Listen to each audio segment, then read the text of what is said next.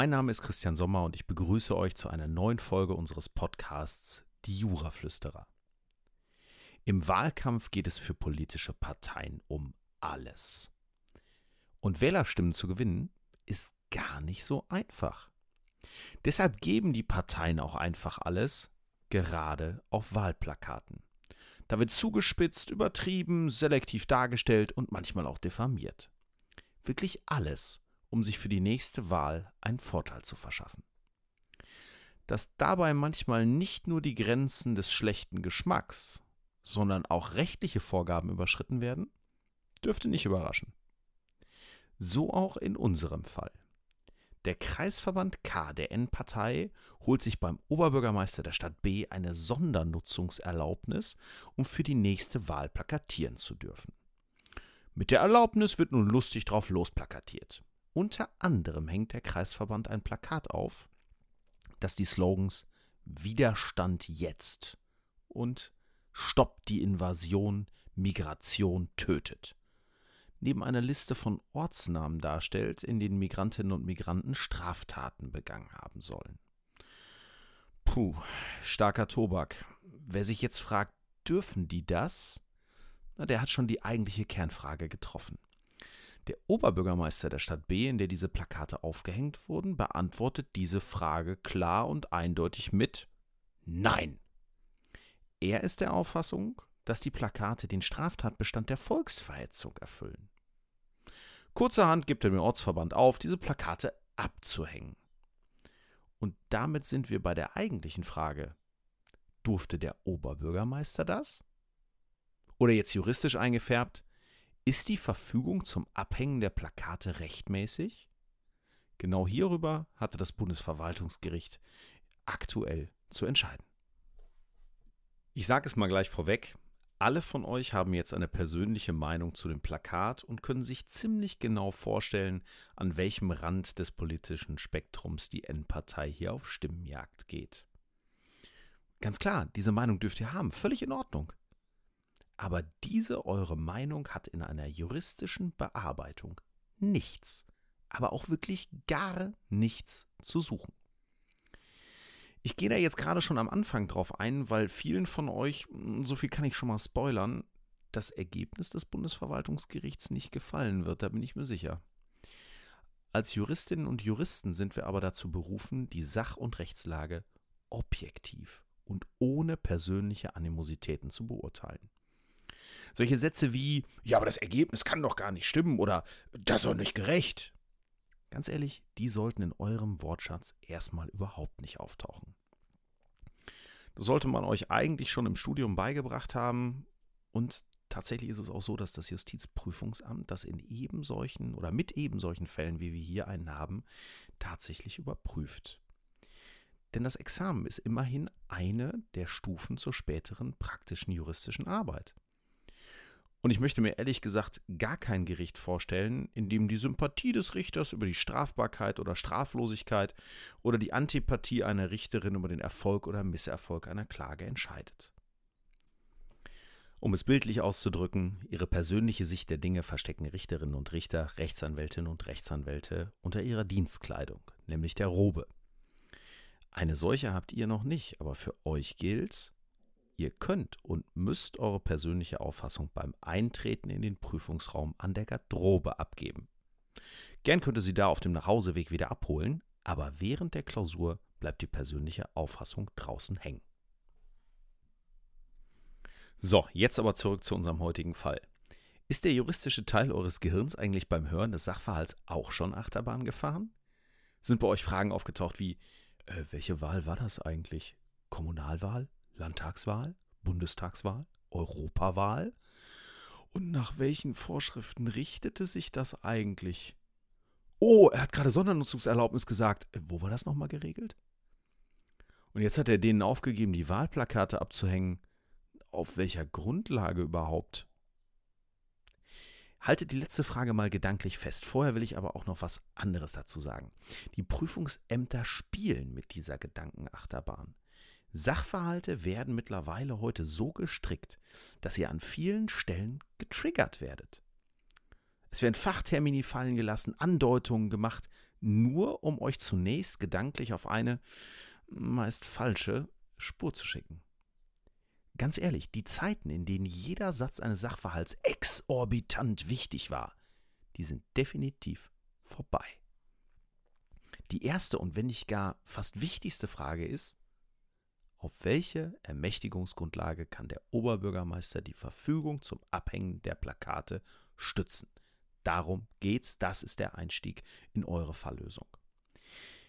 Viele von euch haben jetzt vielleicht über eine Rücknahme einer Sondernutzungserlaubnis nachgedacht oder schon gedanklich in den viel weiter entfernten wahlrechtlichen Vorschriften gegraben.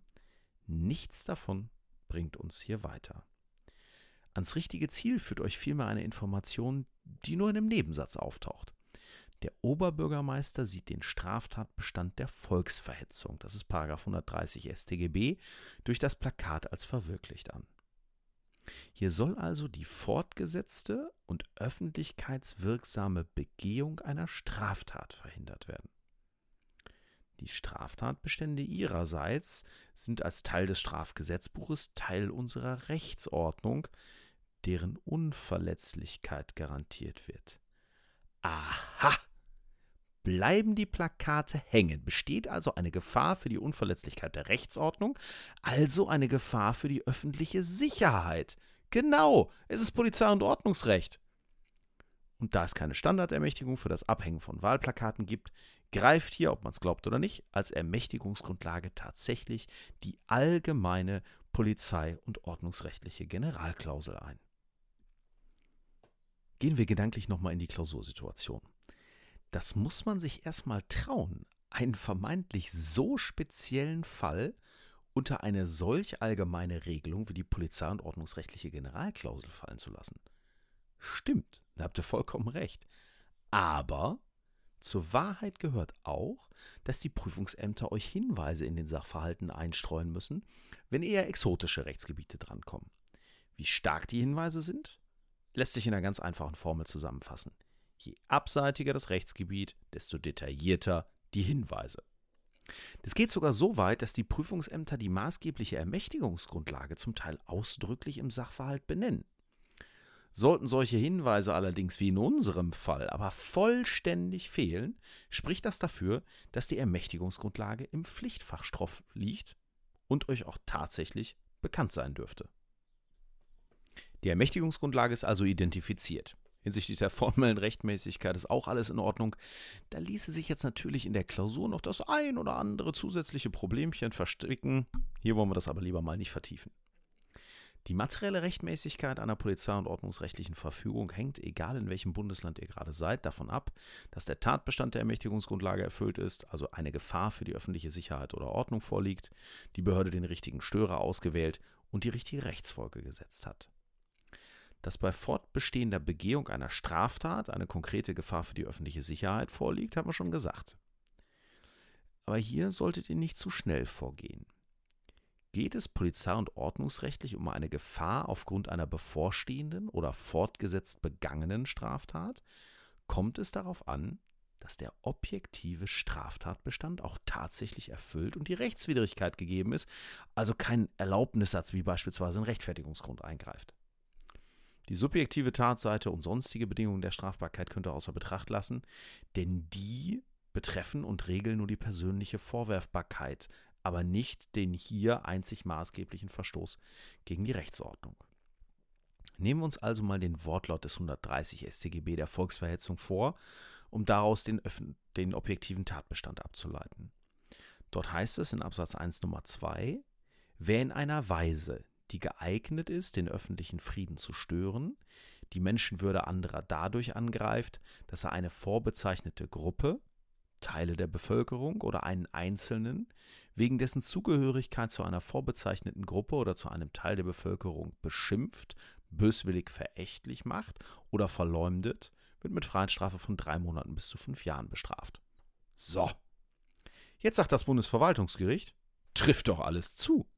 Migrantinnen und Migranten als Teil der Bevölkerung, böswilliges verächtlich machen durch Abstellen auf eine feindliche Invasion und auch geeignet, den öffentlichen Frieden zu gefährden. Mit dem Spruch Migration tötet wird ja nichts anderes als eine Gefahr für Leib oder Leben der sonstigen Bevölkerung suggeriert. Auf den ersten Blick ist das alles korrekt. Wenn dann nur das kleine Wörtchen aber nicht wäre. Denn das Plakat gibt ja nun mal die Auffassung und Einschätzung dieser einen Partei wieder. Man könnte das juristisch auch als ein Werturteil bezeichnen. Und spätestens jetzt hat es bei den meisten von euch Klick gemacht. Verdammt, die Meinungsfreiheit. Ja, genau die. Jetzt kommen wir da auf einmal in die Wechselwirkung zwischen Straftatbestand und Meinungsfreiheit. Die Meinungsfreiheit deckt die Aussagen, der Straftatbestand ist aber ein allgemeines Gesetz, das die Meinungsfreiheit wiederum einschränkt und auch einschränken darf. Aus diesem Drehwurm oder Hamsterrad kommt man nur raus, wenn man das Ganze auf die Kernfrage, quasi auf die alles entscheidende Frage herunterbricht. Wie muss man das Plakat denn überhaupt verstehen? Denn ohne es zu merken, haben wir vorhin eine bestimmte Auslegung, ein bestimmtes Verständnis unserer Subsumption unter den objektiven Tatbestand der Volksverhetzung zugrunde gelegt. Suggeriert Invasion, schürt Gefahr für Leib oder Leben der Bevölkerung. Aber muss man das Plakat wirklich so verstehen? Oder sind vielmehr auch andere Interpretationen denkbar? Und wenn ja, ist bei einer anderen Interpretation auch der Tatbestand der Volksverhetzung erfüllt? Genau an dieser Stelle wird euch vielleicht klar, warum ich die Folgenbezeichnung so gewählt habe, wie ich sie gewählt habe. Eindeutig, doppeldeutig. Das beschreibt, ihr werdet es gleich sehen, die Quintessenz der Entscheidung des Bundesverwaltungsgerichts in zwei Worten.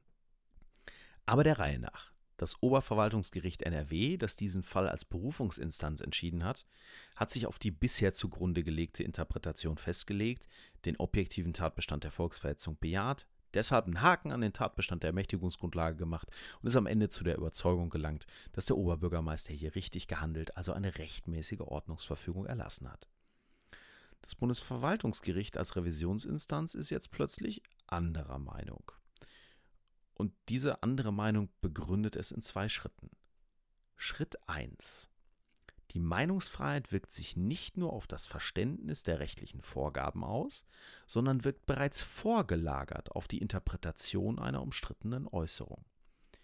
Um die Meinungsfreiheit in diesem frühen Stadium schon zur vollen Entfaltung kommen zu lassen, sind die Gerichte verpflichtet, den objektiven Sinn einer Äußerung zu ermitteln. Sie dürfen sich dabei weder an die subjektive Absicht des Äußernden noch an das subjektive Verständnis der Betroffenen einer Äußerung anknüpfen, sondern müssen ihrer Entscheidung die Äußerung so zugrunde legen, wie sie von einem unvoreingenommenen und verständigen Publikum objektiv verstanden wird. Soweit kann man das ja noch nachvollziehen. Noch interessanter wird es allerdings, wenn, und da sind wir jetzt bei Schritt 2, mehrdeutige Äußerungen gewählt werden. Da muss man auch wieder meinungsfreiheitsfreundlich sein, sagt das Bundesverwaltungsgericht. Und stellt am Ende fest, dass mehrdeutige Äußerungen nur dann als strafbar gewertet werden können, wenn alle nicht strafbaren Auslegungs- und Verständnisvarianten ausgeschlossen sind. Anders gewendet, besteht auch nur die Möglichkeit einer Interpretation, eines Verständnisses, das nicht strafbar wäre, schlägt die Meinungsfreiheit voll durch. Dann muss ich quasi in dubio pro reo davon ausgehen, dass die Aussage nicht strafbar ist. Leute, macht euch das mal klar. Wir übertragen mal ebenso einen strafprozessualen Grundsatz ins POR. Und das auch richtig. Wir können ja nicht im Strafprozess sagen, okay, in dubio pro reo legen wir jetzt die nicht strafbare Interpretation deiner Aussage zugrunde und sprechen die frei. Und im Verwaltungsprozess sagen wir, nö, wir haben da nur Einverständnis, das ist strafbar, Ordnungsbehörde, schreite ein. Naja, irgendwo muss die Einheit der Rechtsordnung ja auch mal gewahrt werden. Deswegen liegt diese Übertragung dieses Grundsatzes nahe. Trotzdem aber natürlich ein Schritt, den man vielleicht nicht so ohne weiteres kommen sieht.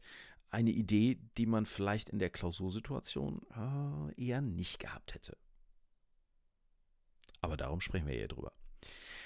So, dann müssen wir das Ganze noch eben auflesen. Das Bundesverwaltungsgericht sagt jetzt, dass die Plakate der Endpartei eben nicht ausschließlich als volksverhetzend interpretiert und verstanden werden können, sondern gerade im Kontext des Wahlkampfes auch als Kritik an der Migrationspolitik der Bundesregierung verstanden werden können. Tja, und eine kritische Auseinandersetzung mit der Politik einer früheren Bundesregierung ist nun mal nicht als Volksverhetzung strafbar. Deshalb sagt das Bundesverwaltungsgericht, kein objektiver Straftatbestand, keine Gefahr und damit auch keine Ordnungsverfügung. Die ist nämlich rechtswidrig. Lasst mich am Ende kurz den Bogen zurück zum Anfang schlagen. Jetzt wisst ihr auch, warum ich gesagt habe, einige von euch werden mit dem Ergebnis unzufrieden sein. Mag sein. Juristisch ist es aber korrekt. Und darauf kommt es hier gerade an.